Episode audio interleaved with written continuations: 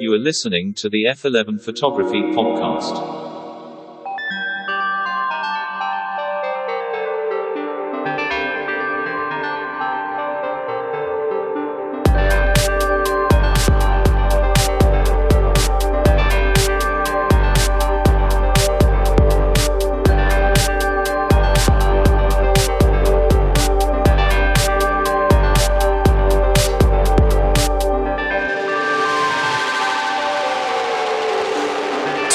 Chasers of light, to the purveyors of pictures, to all of you listening, this is the F11 Photography Podcast.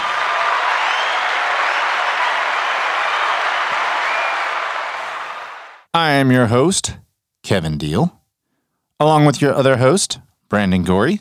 Oh yeah, baby, we're out here. I've got a nice pepperoni kolache, fresh cup of coffee. Let's record some. Uh, let's record some stuff.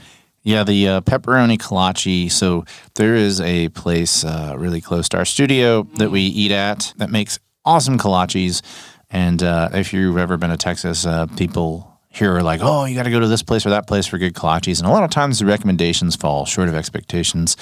I will say that this place lives up to the hype. They also brew their own beer. So if you could have kolaches, coffee, and beer, what more would you need in life? We have been on break, so we record these episodes in clusters and then we uh, mix and mingle when we uh, reconvene. And so this is our first uh, set, uh, first episode in this cluster. So I've been away, we've been away, and we're now just sitting down and mixing and mingling. And Oh, that is so good. Yeah, he loves those. He loves those kolaches. So, uh, so I don't know what you've been up to lately, other than shooting. Uh, I've been in a YouTube rabbit hole lately. You know, they say, uh, you know, if you're a drug dealer, don't don't uh, you know get high on your own product. And as somebody with a YouTube channel, uh, I have fallen into the trap of watching other people's YouTube channels. And uh, my latest obsession on YouTube is that I like to watch uh, videos of like professional composers, musical composers reacting to music that I've listened to for years and years and years that I've loved. And for those of you who may be new to this podcast, I am a musician.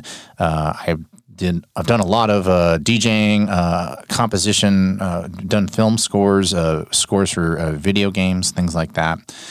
And so I have a, a musical background. I've played in bands and all that. And so I enjoy music at that level. And then, of course, there's the pure listener who is just somebody who really appreciates music but may not be a musician.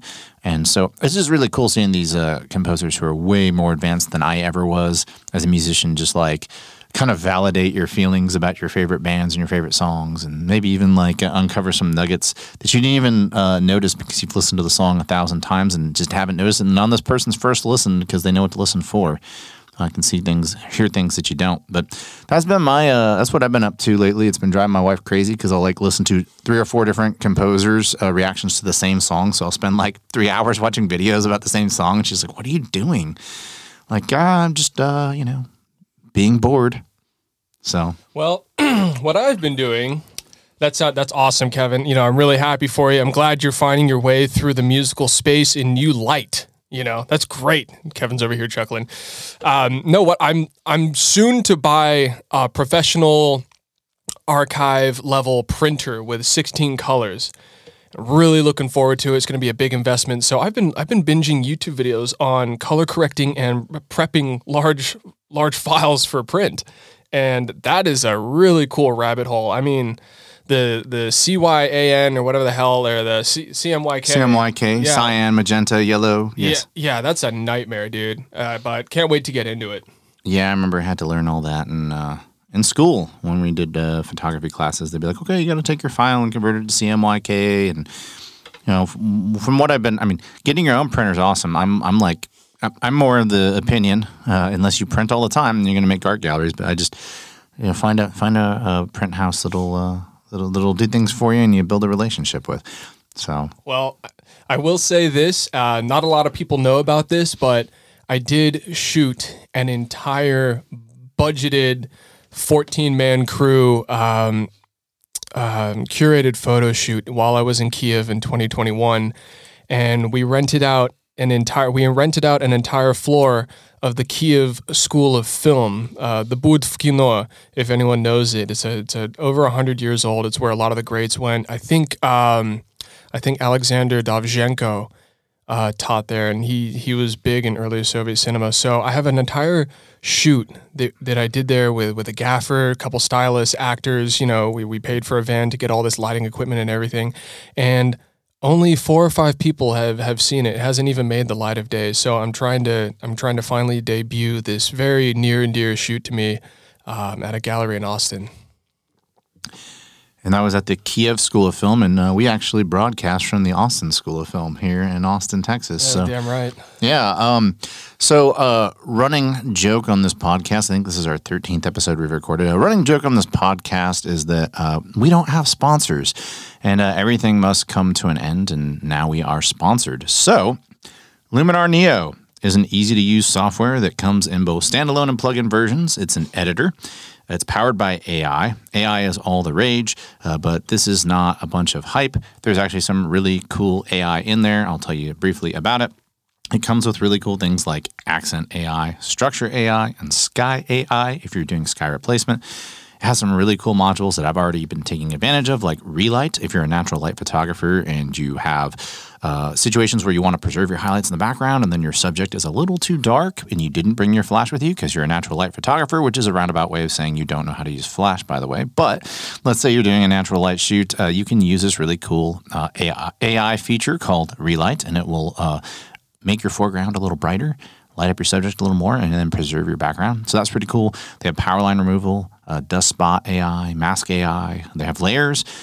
Uh, they have uh, portrait background removal, and then they have extensions like HDR merge, noise AI, super sharp AI, upscale AI, background removal, and focus stacking. So uh, I just wanted to let you all know about that. It's really cool software. I'm super stubborn. I'm a Capture One Photoshop user, and when they approached me about uh, doing uh, sponsorship, I was like, eh, well, let's see. And sure enough, a lot of the modules and AI that they have, first and foremost, integrate as a plugin in Photoshop. So I don't even have to use the standalone version if I don't want to, but you could if you want to catalog things and all that. And I find that a lot of their uh, AI modules do things faster for me than I can do them for myself in Photoshop, where I have to take several steps. I can just go, hey, I want to, you know, I want to make the eyes bigger. I want to change their color or whatever. Or I want to just do a really quick skin retouch. Um, you know, nothing that's like beauty or anything, but pretty quick skin retouch. It'll get that done super fast for you. Uh, we're going to leave a link in the description below where you can get 10% off. Use our code. And uh, yeah, check that out. But on today's episode, the theme is going to be the future of photography. What do you see camera companies uh, doing moving forward? Innovations you'd like to see to move the photography industry forward? Innovations that might put some of you out of work? That's what we're going to be talking about in today's episode. And since our sponsor creates AI uh, software, I think we're going to start today's episode with artificial intelligence. Uh, AI is the rage. I went to WPPI in Las Vegas last month, and literally any software company had AI and something on their software. That is where things are going. Uh, AI can be uh, a great thing, a powerful tool if done right. Uh, no, I did not see the Elon Musk fears when I was there at WPPI. There were no uh, Terminator Rise of the Machines with the little predator lasers uh, pointed at my forehead. The the the editing software it's still there to uh, retouch skin and take power lines out and all that. Uh, if that changes, I'll let you know. But so far, the AI is just doing very peaceful things and making my life a lot easier. That being said. AI could put some people out of business, um, particularly editors, because at WPPI, and we talked about this in a previous episode, there was the Imagen booth.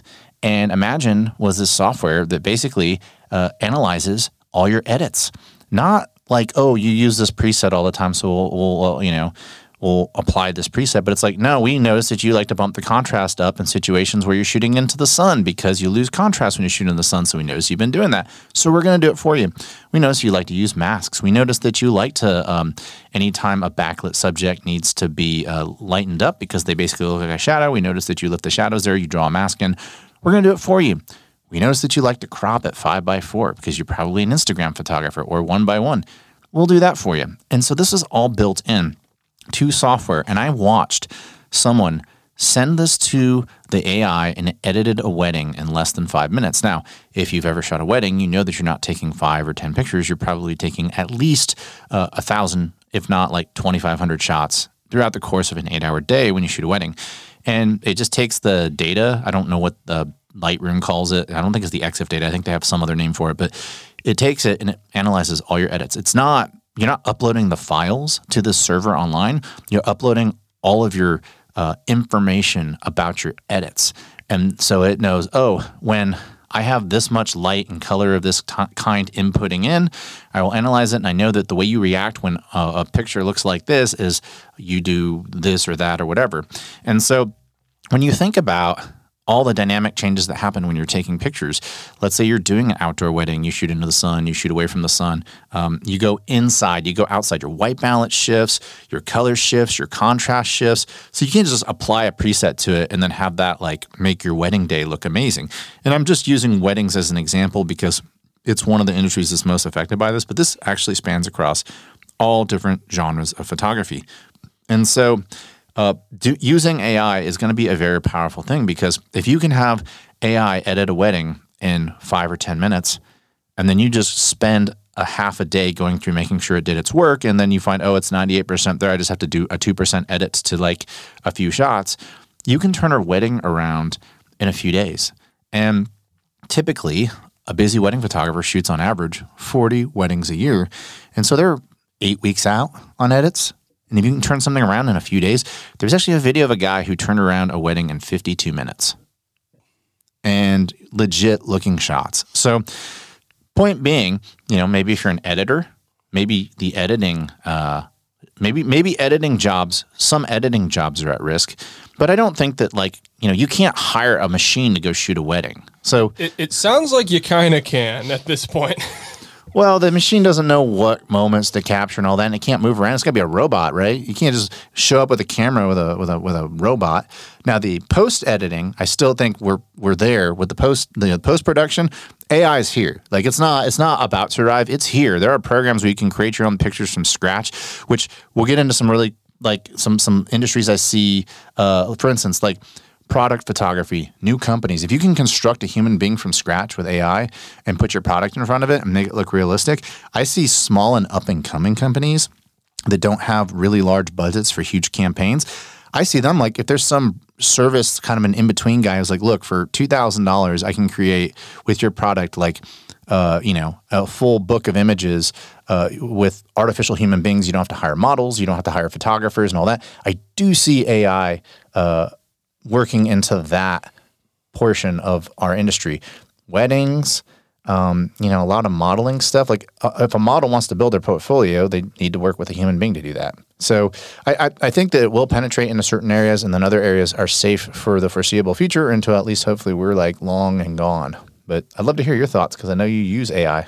You know, I really, I really do love AI. I recently purchased a full subscription for Midjourney, and it didn't take me long to sort of figure out the prompts, to figure out the seeds and like the the, the things necessary, and and how uh, different descriptors are weighted in the prompt. And for those of you that don't know what Midjourney is, basically it's a Discord server service where you type in a prompt and you describe a scene as narratively and as detailed as possible and you you divide um, you divide the narrative by commas, you divide it by semicolons, and there's different weights on that as well.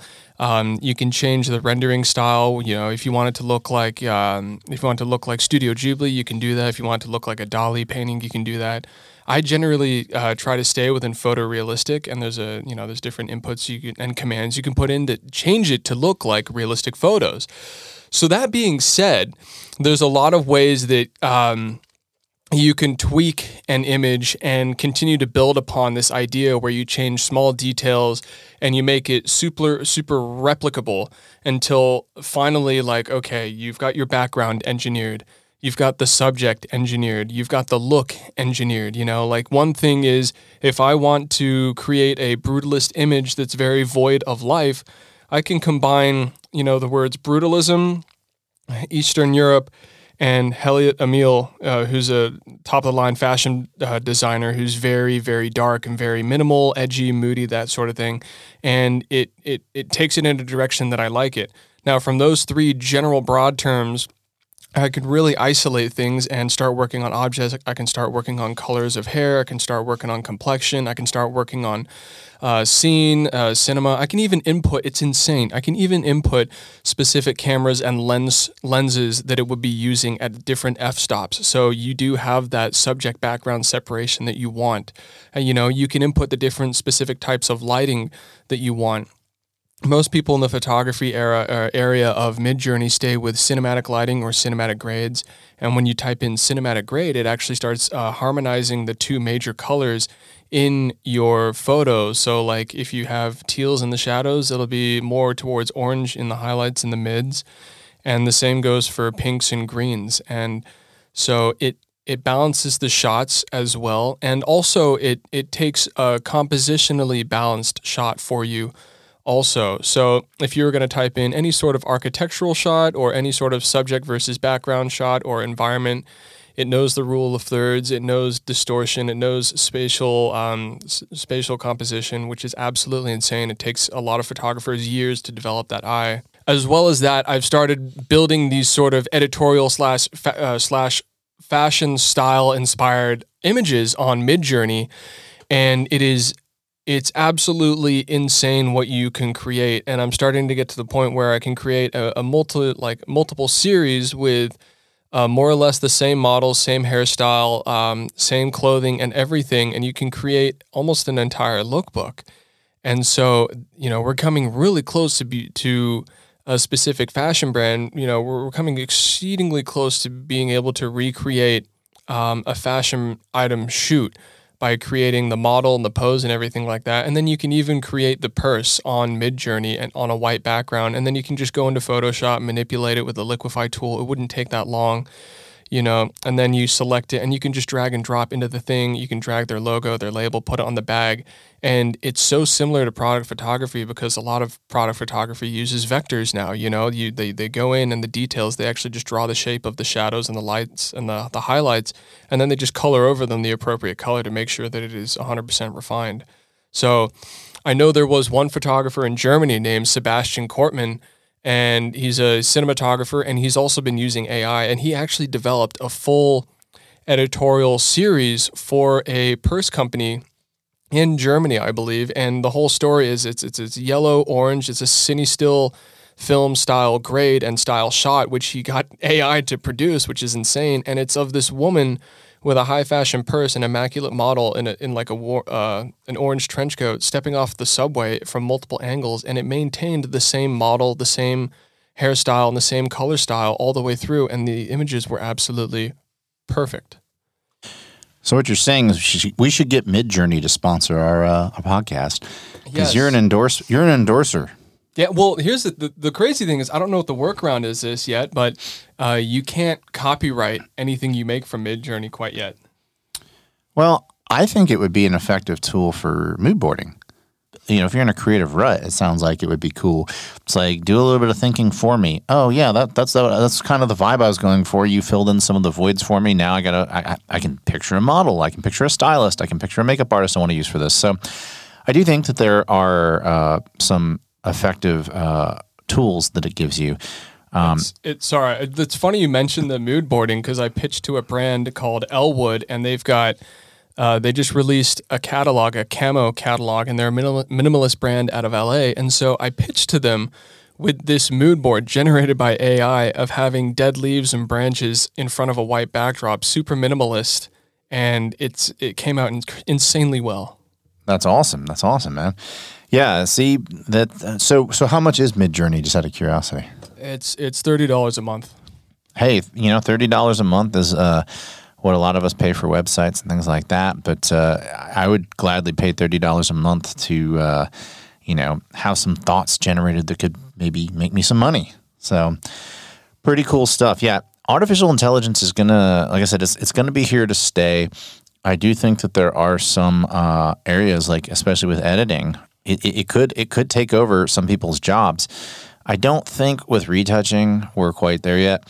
I you know skin is not algorithmic and data and you know, it's all ones and zeros. Artificial intelligence, like trying to organically recreate skin to to look unique. Uh, is still uh, we're not there yet, and uh, it may be several years before we are there yet. You are listening to the F11 Photography Podcast. Uh, artificial intelligence is definitely the future. That's one of the things I wanted to talk about today. Um, I think the next subject I want to bring up. So, uh, you know, and you, you, you chime in if there's anything you see in the future. Uh, you tell me. But there's there's obvious things that are happening in the future. Like DSLRs are dead. Mirrorless is the future. That's where we're at, and we want mirrorless to be the future because uh, the flange distances and everything on these cameras allow manufacturers to make smaller lenses. And in the case of uh, some Canon lenses, they said, well, we'll, we'll make them bigger, but we'll give you a whole nother stop of light you weren't able to get before, something like a 28 to 70 f2. And Canon holds a patent for a 70 to 135 f2, which is very intriguing, being able to shoot at f2 throughout that range. Uh, apparently, they also have a patent for a 24 to 105 2.8. We've all heard of 24 to 105 f4s, but you always have to get the 24 to 70 f2.8. So if they're able to come out with a 24 to 105 2.8, that is all thanks to mirrorless. And so mirrors are dead, DSLRs are dead. That's definitely something uh, that I see happening with the future of photography. Uh, the next major innovation I see is the global shutter. Are you familiar with the global shutter? Not so much.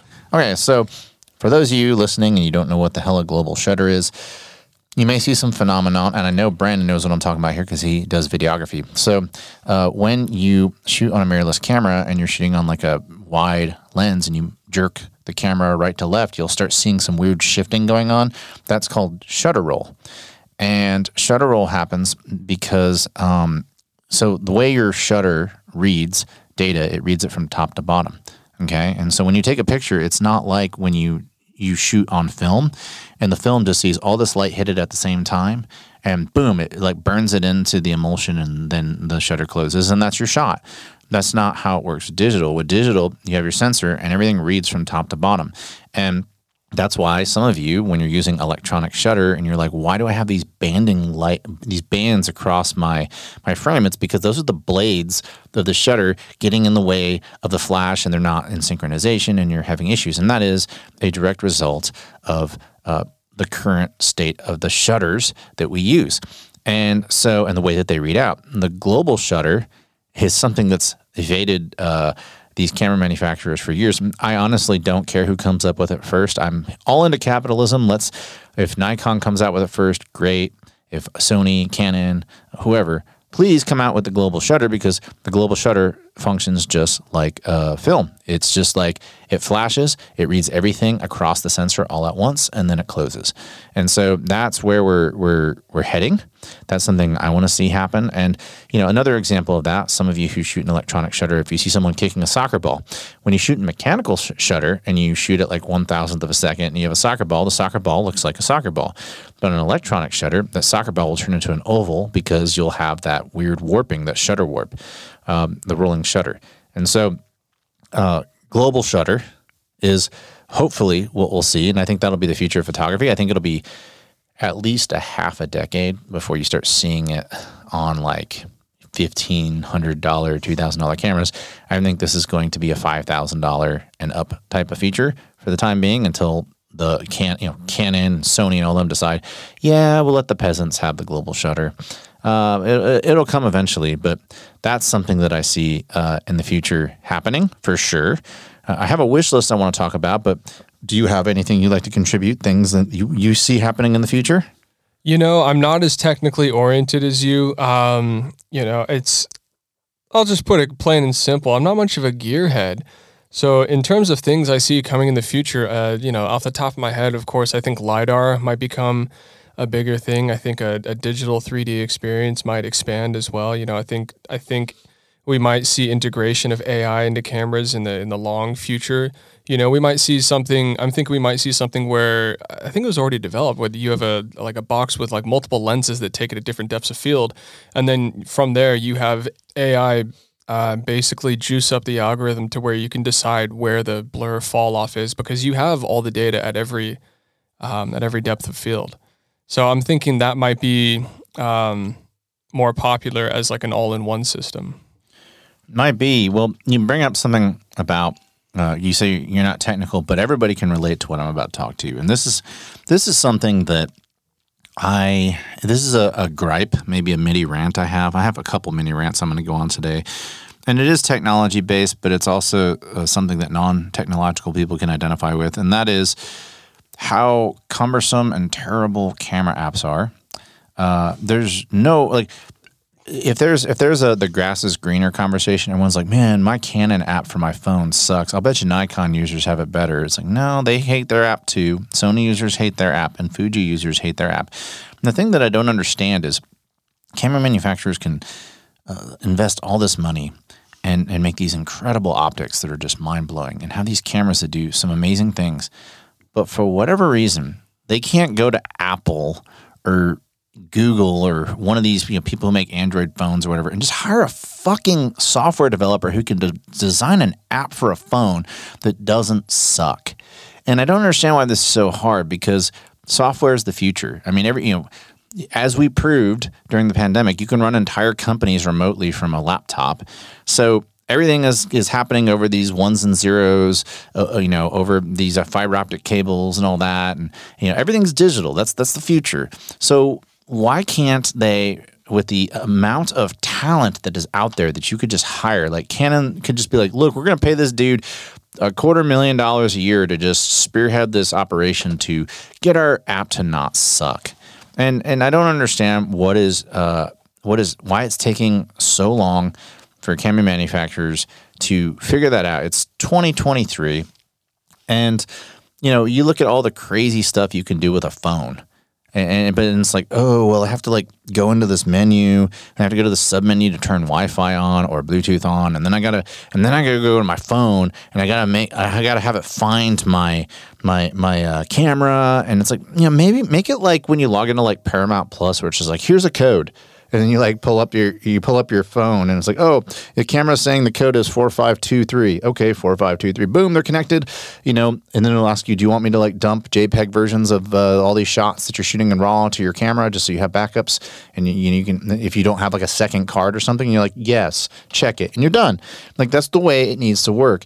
And the user experience is just garbage. And i've you know i've always like about once a year I, I re-download these apps to see if they've been improved. And all I remind myself is why I don't use these apps in the first place. I don't know who's designing them, and and you know I'm on multiple systems. By the way, I, I use uh, Fuji as well, so.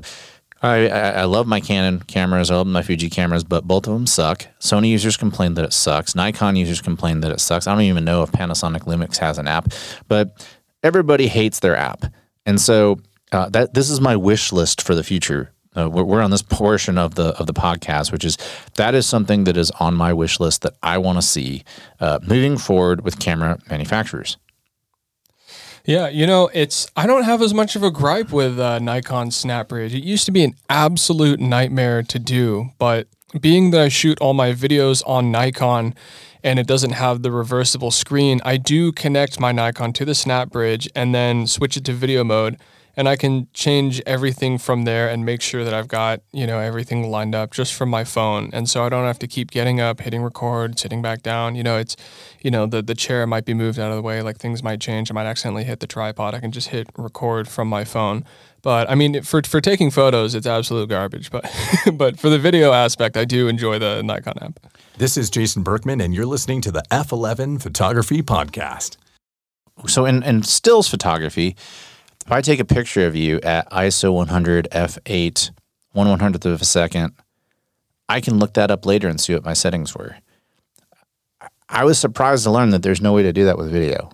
Like you can't see what your f-stop was. There's no like EXIF data on video. Like you can't shoot a video. You you you'll know what if you right click it'll say, "Hey, this was shot at 4K 30 frames per second or whatever. Right. But in that data, it can't tell you what lens you were using. It can't tell you what your shutter speed was because maybe you have some weird frame dropouts and you accidentally bumped your your shutter speed, you know, when you were out of sync or something. Uh, or, you know, you don't know what depth of field you're at. And so that I, I personally you know want to know that because like I do video tests for YouTube. Sometimes I'm testing out a lens and I'm like, shit, what were my settings? Was I f8 there, f5.6? Because some people want to know the difference. And you know, I have to like remind myself to write down my settings. And so I just, I thought that was a bit odd that, uh, you know, as advanced as the video industry is, they don't have a, an EXIF data type thing like stills. Am, am I right on that? You can't, you can't, you can't look that up, right? That's I think that's more of a third party thing. I know um I know I think I know Blackmagic has like if you lo- upload into a Blackmagic software, they usually have a capacity to like tell you all those things and the frame rate and that sort of thing. Um, but it's a- it's a lot of third party third party apps that can tell you that kind of stuff. It's not really like native to your laptop or you know anything like that. Well, so for instance, like um, you know, the contacts between your lens and your camera tell you all that data. As to why they can't embed that into video files, I just I don't know. That's something I would like to see. Just something simple, something that I, I would like to see the entire industry get on board with. Because if I use a Nikon Z, whatever the fuck numbers you guys use, and I use a Canon, and then I use a Panasonic, and I just go take a bunch of stills with it, and I import all those files in the Lightroom, it'll just tell me like with those stills, like, oh yeah, you're at f8, one one hundredth of a second, ISO 100. And it doesn't matter what camera brand I use. And so for stills, camera brands and Lightroom all gone on board with each other. I don't see why they couldn't get on board with like Premiere and you know using these video codecs and all that. Like I don't understand why they don't do it. And maybe I'm just maybe I'm the weirdo and everybody else in the industry is like it doesn't matter. We don't care about that kind of stuff. But I I, I like to know as much about what I was shooting as possible to get better at shooting video. And sometimes knowing like my f stop. I mean, I know obviously if I'm shooting at a super shallow depth of field, I'm like, okay, I know I'm shooting wide open here, but you know, maybe my ISO was a little different or something. Like, why is this noisy? Did I bump my ISO? Like, just you know, to me. I think that would be cool, but maybe know- it's maybe it's not something that, that the video industry cares about. That might that might honestly thinking about it now, you might have to use something beyond a consumer grade video camera to get that kind of stuff. Like a like a Blackmagic Pocket Cam that would probably tell you because I can't imagine them not having it in the industry. Yeah, I don't know, man. I mean, I'm not a professional cinematographer or videographer, so I don't know that. It's just I know that like on my Canon cameras, on my Fuji cameras, like anytime I ask somebody who claims to be a videographer, like, oh yeah, you can't do that. I'm like, there's no data out there. I'm like, oh, okay. So I think it would be kind of cool to see. Maybe it's just too much of an undertaking for the industry to do it, but that's just something I would like to see on my wish list. Uh, but yeah, that's that's one thing. Uh, my other rant of the day I want to go on. Uh, I just talked about how I would love to see uh, the apps get a little better. This one to me makes a shitload of sense, and there's actually a change.org petition to get this done, which is when you go to the Apple Store and you buy a new iPhone or whatever, you go uh, and you buy a new Android phone, or you get one thrown in for free with your cell phone plan. Uh, there is one thing that these billions with a B of phones all have in common. It is one, they all have cameras in them. And two, all of these cameras or phones have tracking devices in them. So if somebody steals your phone and you're an iPhone user, you can go to find my phone and you know where your phone is, assuming that it's on. Okay, well, this is something that is getting thrown in for free with my cell phone plan. Now, let's say you go out and you buy a $6,000 camera and someone steals it. Wouldn't you fucking want to know where that thing is? Okay, and so if someone's listening, they're like, "Well, do you understand how big of an undertaking it would be?" Well, let me let me tap the brakes on that. I owned in 2012 a Canon 6D, and the Canon 6D inside the uh, hot shoe, under the hot shoe, had a GPS device in it. So anytime I go anywhere in the world and I take a picture, and then I would go into Lightroom, Lightroom has an area where you have a map. It'll show me where I took every single picture. And this is a this is an 11 year old technology.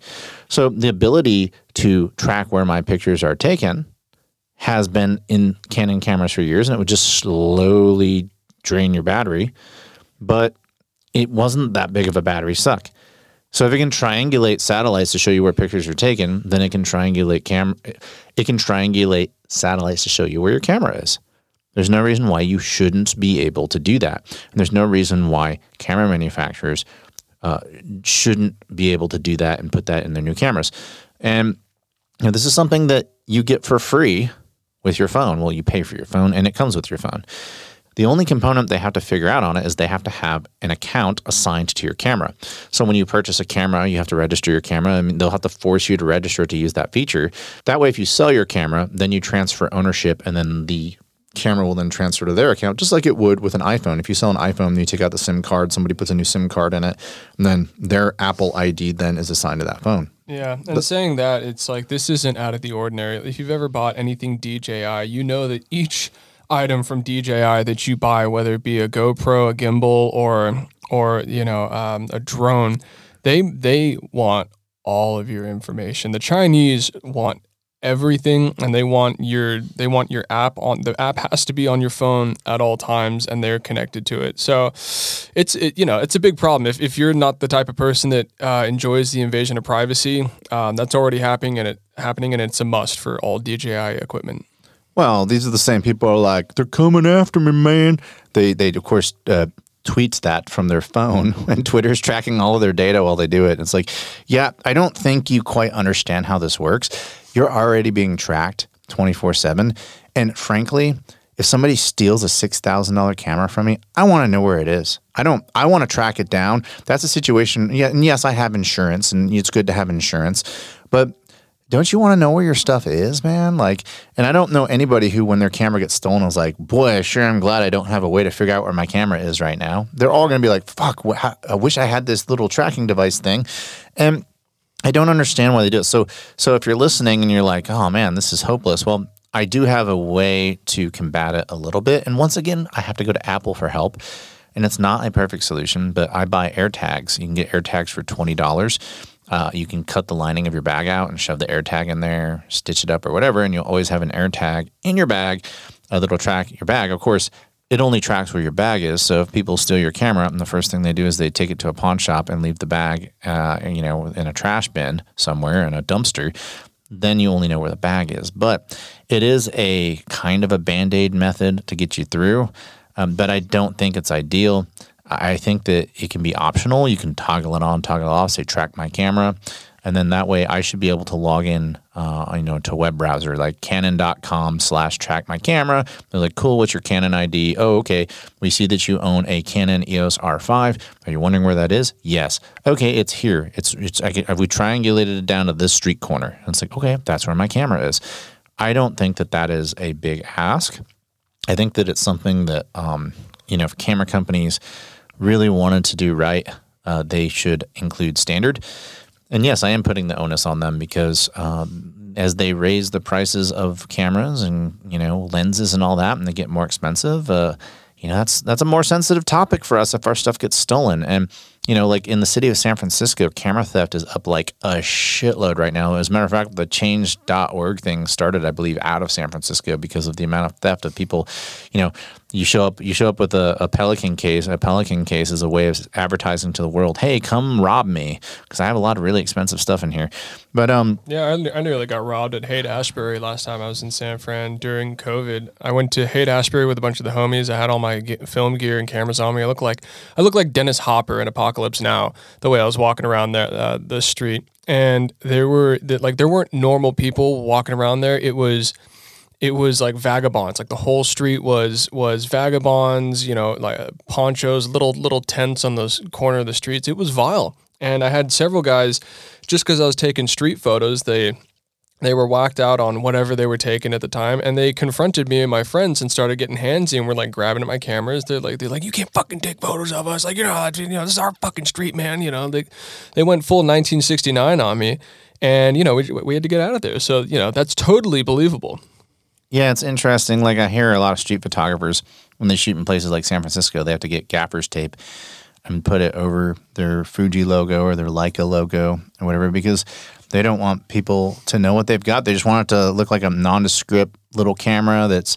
yeah, it's just a little pocket camera. They don't need to know it's a it's a six thousand dollar Leica or anything like that. Um, but yeah, man, it's uh it's crazy. And you know, I've had to look over my shoulder a little bit when I shoot street. Um, and I, you know, have to double. I, I really have to think about what camera I want to take with me. Uh, but I just think that it's not a big ask. I really do think that these manufacturers could hire somebody from Apple and you know, hey, we're going to pay somebody who or even collaborate with them. Like we're collaborating with Apple, the people who made the AirTags. We're gonna we're gonna pay Apple a million dollars or whatever to just help us develop this technology to put it in our cameras, uh, and then that way, if your camera gets stolen, you can find it. You could even make it to where it's like not tied to your camera's battery, but you could get like some sort of a little slot in your hot shoe that you can just open up like a little compartment. And then you put those little, I forget what those little cylindrical batteries are that you use for like your scale and like you can use them for older cameras. I forget what they're called, but you know, one of the little batteries.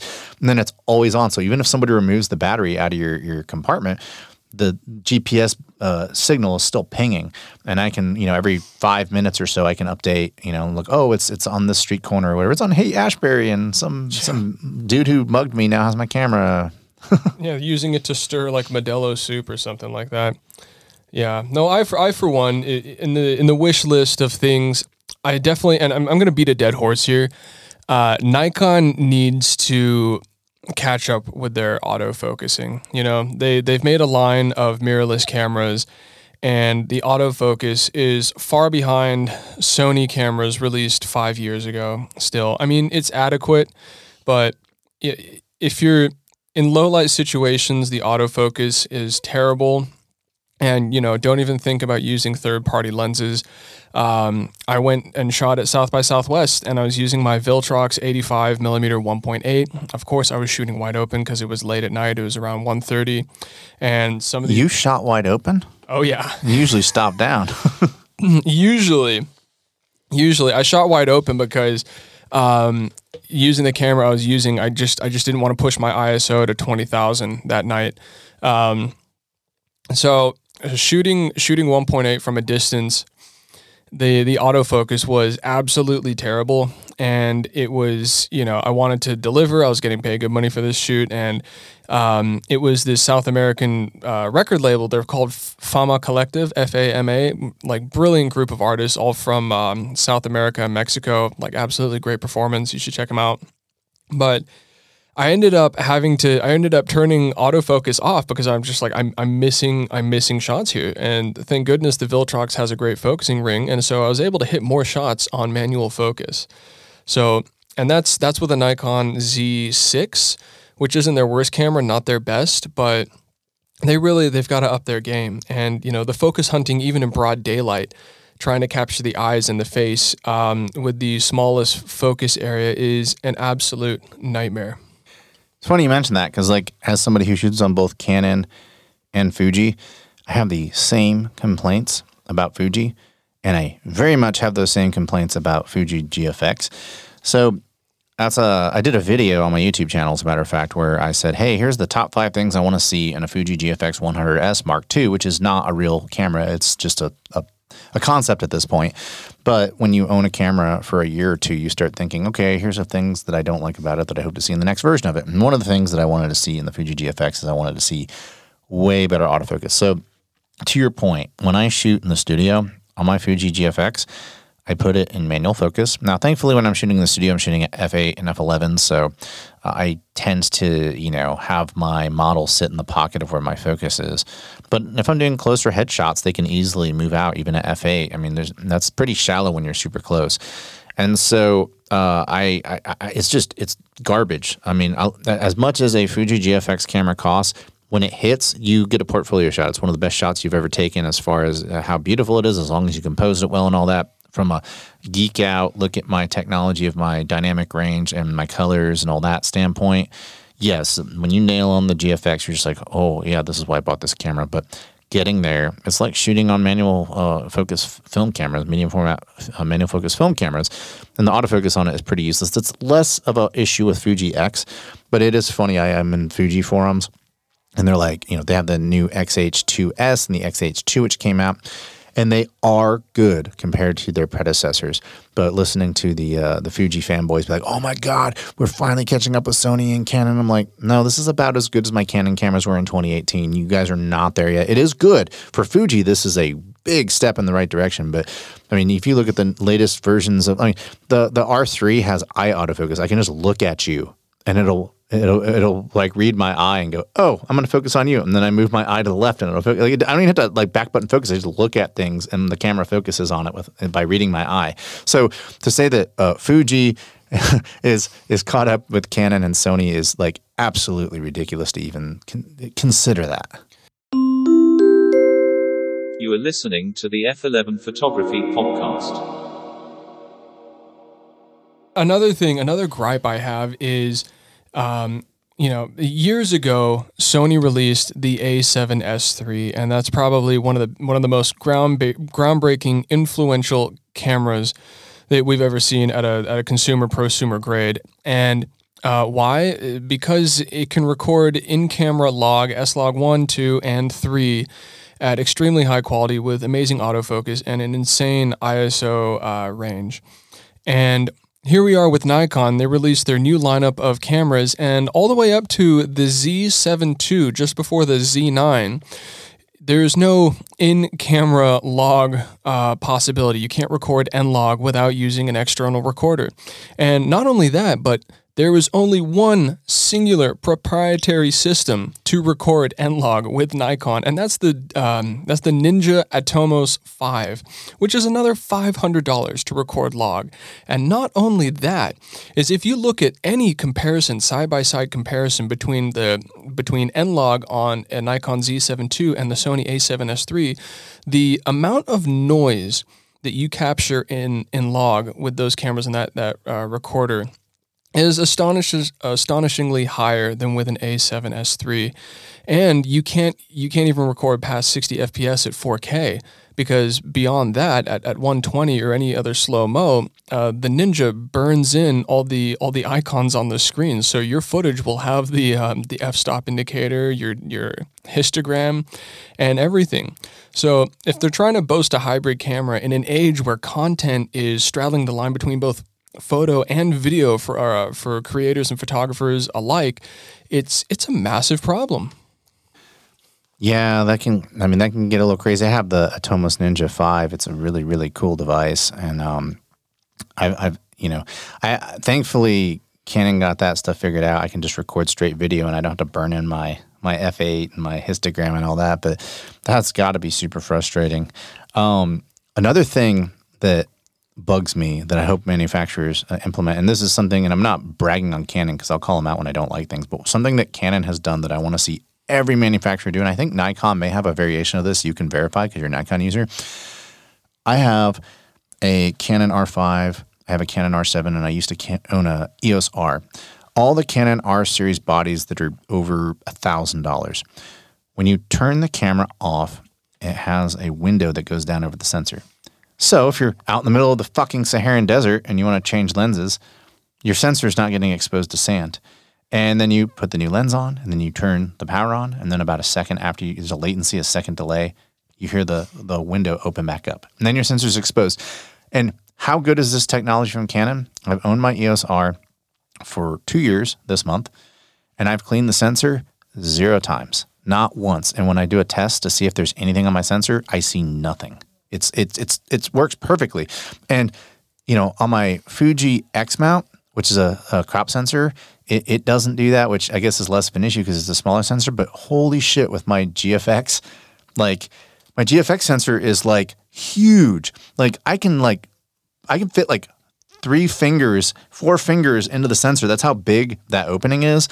Uh, and they don't have anything that goes down over the sensor to protect it. And I actually have a picture of my saliva with COVID on it when I was uh, on vacation. Uh, oh, actually, it was a bead of sweat. I think it was a bead of sweat. Maybe it came out of my mouth. Anyway, either way, I was at the Grand Canyon and I was changing lenses on my GFX, and I remember it was a bead of sweat or just a piece of like spit coming out of my mouth, just went boom right on the sensor. And so I have all these pictures of the Grand Canyon. I didn't bring a cleaning kit with me because I forgot it. And I'm out here in the middle of the Grand Canyon. All my pictures of the Grand Canyon just have like this bead of COVID on it oh. that I have to like Photoshop out. I finally got a sensor when I got home from vacation, but I stopped using my GFX because like I don't feel like photoshopping all this shit. And I'm like, at, I'm at, we went to White Sands and there's like all these rip, beautiful ripples in the sand and there's just this big fucking dot on it that I had to like Dude. clone stamp. That was- happens so often to me when I when I stop down to like F eleven or just past F five point six, I start seeing little like squiggly dust lines in my sensor, and I'm like, I'm like, this sensor was exposed for less than a second and a half, and it, it's the most frustrating thing because when you're in a studio and you've got a white backdrop, you see, you know, you're spending way too much time, you know, uh, compounding each photo, just taking squiggles out with the stamp tool. And if you if it's a dynamic background where you like part of that squiggles in, in light and the part of it's in the shadow, it's it you know, it makes you want to put your fist through the laptop, you know, through the screen. yeah, just another reason to shoot at 1.2. No, I'm just kidding. Yeah, yeah, no kidding. You don't have to worry about it. And then, you know, shoot 85. And of course, the wider the lens, uh, and the more it shows up. So Yeah. you know, I had, yeah, that's that's not fun. Um, so yeah, that's that's something we'd like to see is the window that goes over the sensors from all manufacturers. Uh, maybe it's I don't know, maybe Canon patented it, but do, doesn't Nikon have some sort of a feature that does that? Um, Not in your camera. you know what? I- actually I can't remember. I just watched a Fro Knows Photo where he compared he compared the Sony A1, the Nikon Z9, and what's the what's the big one? The big Canon one was it like an R6? The, the the their flagship Their yeah, their flagship. R3. the R3, yeah, he compared all those, and that's what he liked about Canon was that shutter cover. And the, Yeah. but yeah, Nikon doesn't have it. Yeah, like so my R7, so the the the, the R3 is a six thousand sixty five hundred dollar camera. So you'd expect some crazy technology like that, right? Right. The R7 is their flagship crop sensor. It's fifteen hundred dollars. It has that.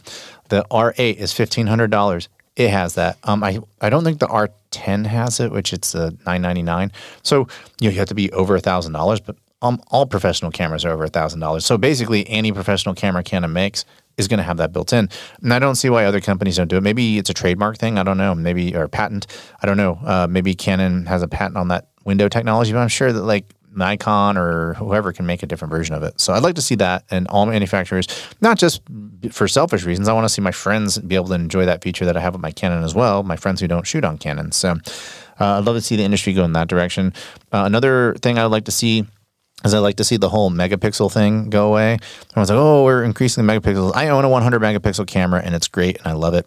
Uh, I crop a lot. I shoot a lot of commercial stuff. But the one thing that I would like to see invested in way more than megapixels is dynamic range because cameras don't see like our eyes see. So if I take a dark skinned subject, you know, and put them in the shade, and I look behind their shoulder and I see like a, a skyline that's, you know, 2 p.m., super bright. My eyes have the ability to see all the highlight detail and that sky and the sky behind them. But then I can look at the dark skinned subject in front of me in the shade and still see details in their body. And if I take a camera and I try to take a picture of that, my camera is going to go, okay, you have to pick one or the other. Do you want to see um, this very well illuminated uh, subject and then just bright white? Or do you want to see these highlights preserved, but then you just see eyes and teeth? And that's a problem. And the only way you can combat that is with flash.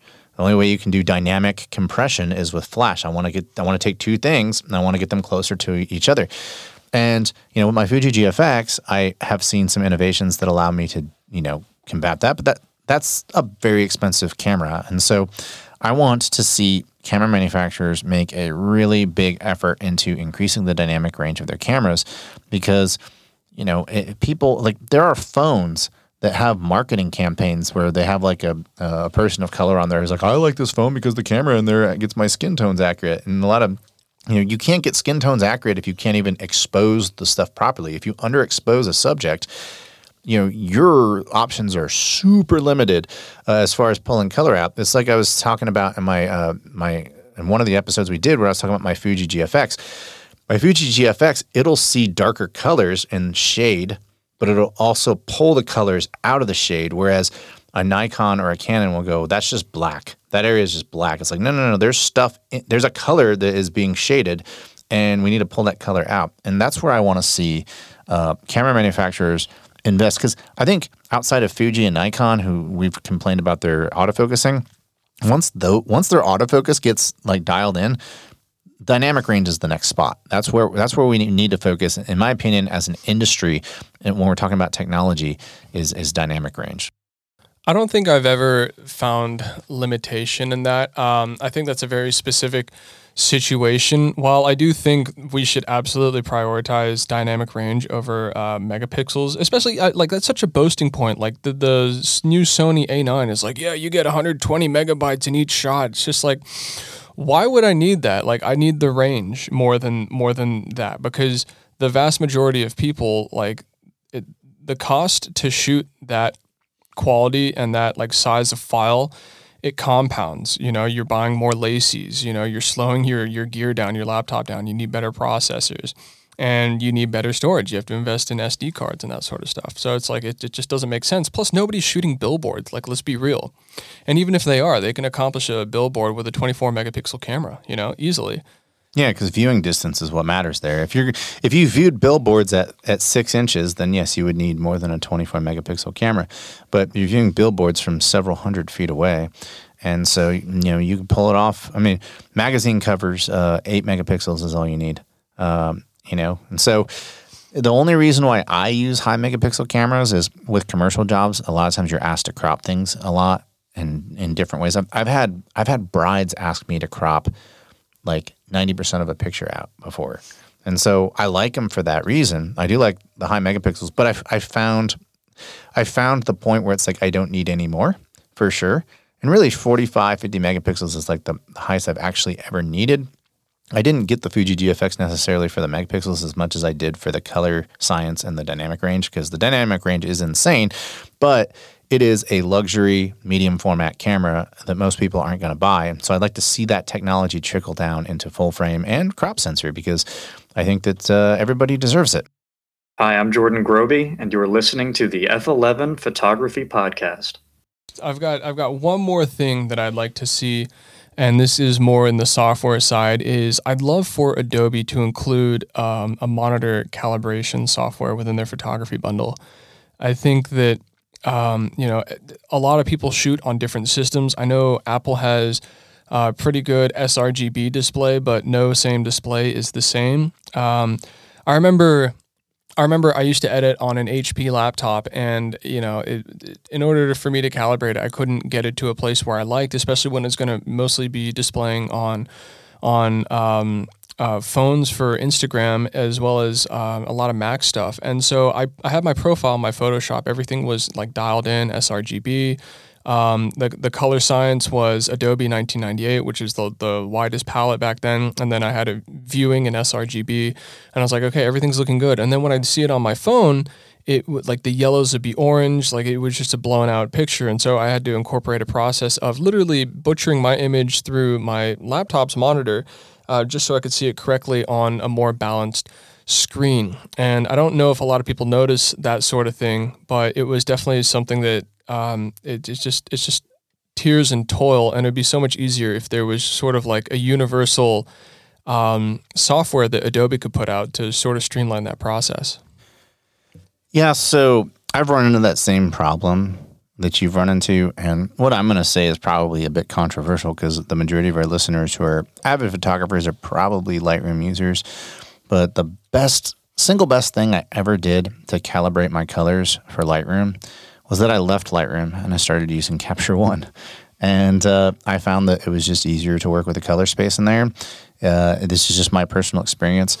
Uh, I had I bought a new iMac and I was using Lightroom and I had years of Lightroom edits and all that. And for whatever reason, my external hard drives, after a few days on my new hard drive, uh, I'm sorry, on my new iMac, just disappeared. I could not find my external hard drives that had all my sessions on them. I'm like, I, I go, you know, I'm on YouTube looking up, like, why are my hard drives not showing up? And so I went through and tried to figure out every way to get my hard drive to show up. Again, I updated things, I updated the software, I updated my Mac, etc. Went through all the processes. I could not get my hard drives to show up. I was buried about eight projects deep at that point, and I was like, I have to do something. And a lot of really uh, successful professionals who are way more successful than I am that I've talked with over the years, like, oh, well, you just use Capture One, and I downloaded the trial. I checked it out, and I was like, by the time I got out of those eight projects, I was like, okay, I'm a Capture One user now, and it was almost like uh, there was a cloud that got lifted uh, over my files. Uh, when it came to color editing, I could see color better. The color space made more sense. And uh, that's just me, you know, it's just what works for me. Uh, I'm not an endorsee or anything. I don't endorse Capture One. They don't pay me. I just I spend my money every month on the program because it helps me make money as a working professional. And that is the episode today. Uh, don't forget to check out our 10% off link for Luminar Neo, which is a really cool AI software. Um, you can check us out at f11pod.com. You can check us out at F11pod on Instagram, on Twitter, on YouTube, etc. Uh, I thank each and every one of you for checking out today's episode. Um, check out our YouTube channels as well. Uh, Brandon Gorrie has one, and I have one. Kevin Deal also going to be in the link in the description of this podcast. Uh, but yes, until next time, chase light, not algorithms.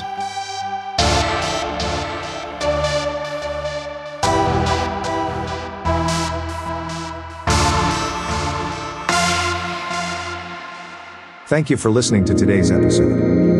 For more information about this podcast, go to www.f11pod.com.